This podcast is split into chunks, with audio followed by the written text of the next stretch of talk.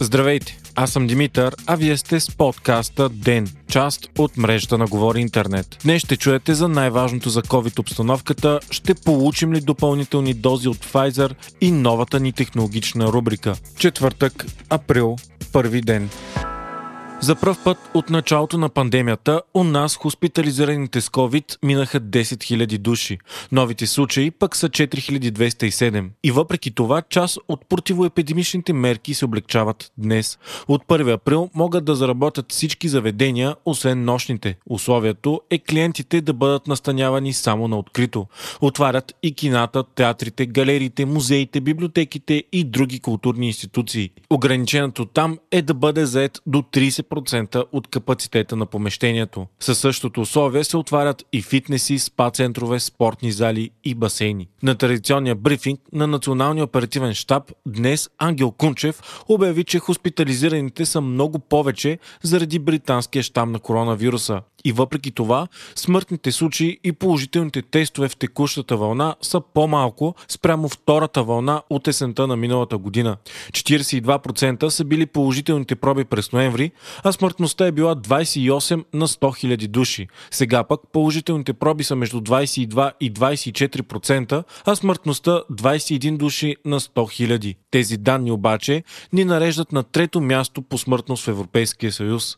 Министърът на здравопазването Костадин Ангелов оправда отпускането на мерките с факта, че около 900 000 души в момента са защитени от COVID-19. Това е общият брой на официално оздравелите и вакцинирани граждани. Той потвърди тезата си, че в момента страната ни се намира на върха на платото по заболеваемост и ситуацията ще остане така следващите няколко дни. Най-големия натиск обаче бил върху психиката на хората, а системата на здравеопазването е готова за вълната. Австрия, Чехия и Словакия все още не са се съгласили да приложат идеята на Португалия за разпределението на 10 милиона допълнителни дози от вакцината на Pfizer, с която Европейския съюз разполага, пише Политико. Идеята е да се подкрепят държавите като България, които са поръчали по-малко от предвидените за тях дози ако тези дози, които Pfizer ще достави предсрочно, се разпределят по предложената схема за солидарност, България би получила над 1,2 милиона допълнителни дози. Ако обаче се разпределят на база население, те ще бъдат едва 155 хиляди, пише Дневник. Предложението на Португалия е 3 милиона от дозите на Pfizer да се разпределят за държавите, където вакцините са най-малко, а останалите 7 милиона на база население и всички страни в Европейския съюз. Най-засегнатите държави в момента са България, Харватия, Словакия, Литва и Естония. Именно България ще вземе най-много дози, ако бъде прият пакета Солидарност. Без него страната ни ще получи за първите 6 месеца на годината малко над 1 милион и 850 хиляди дози от препарата. Това са едва 46,6% от полагащите ни се дози. За сметка на това, Малта ще разполага с над 147% от полагащите й се дози, а Дания с над 126%.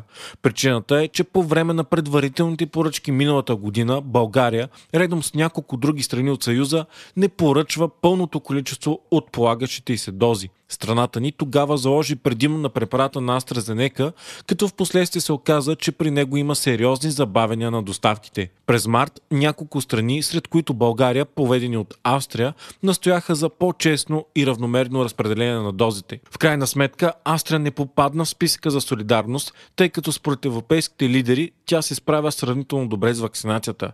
Затова канцлерът Себастиан Курц влезе в конфликт с Ангела Меркел и започна да говори за поръчка на руската вакцина Спутник Ви.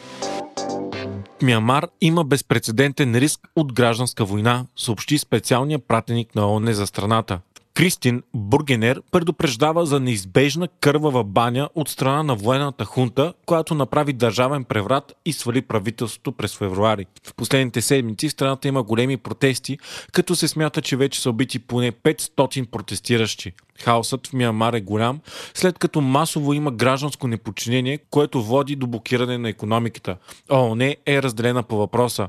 Множество западни страни, сред които Великобритания и САЩ, осъдиха действията и въведоха санкции срещу хунтата. За сметка на това, Русия и Китай отказват да осъдят насилствената смяна на властта. Хайтек четвъртък с Viva.com От днес ден стартира партньорство с Viva.com. В епизода ни всеки четвъртък ще има нова рубрика, в която ще ви разказваме най-важните и интересни хайтек новини от седмицата. Очаквайте всичко най-важно от света на интернет, технологиите и науката. Фейсбук пусна обновления в двете си големи социални мрежи. В самия Фейсбук се въвежда функция, която да позволи на потребителите да имат по-голям контрол на това какво съдържание да се показва на нюсфида им. Освен това, социалната мрежа ще позволи на потребителите си да ограничават коментари на публикациите си само до приятели или дори до определени хора.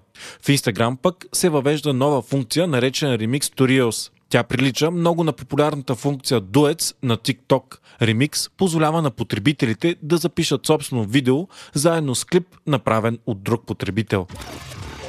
Microsoft ще изпълни договор за доставка на 120 000 от очилата си за виртуална реалност HoloLens към американската армия. Стоеността на договора е за 22 милиарда долара, които ще бъдат платени в следващите 10 години. Целта на програмата е войниците да имат възможност да тренират чрез виртуална или добавена реалност. Американската армия вече плати 480 милиона долара на Microsoft, за да адаптира очилата HoloLens за военни нужди. Google Maps скоро ще получи нова функция, която насърчава шофьорите да използват по-екологични маршрути.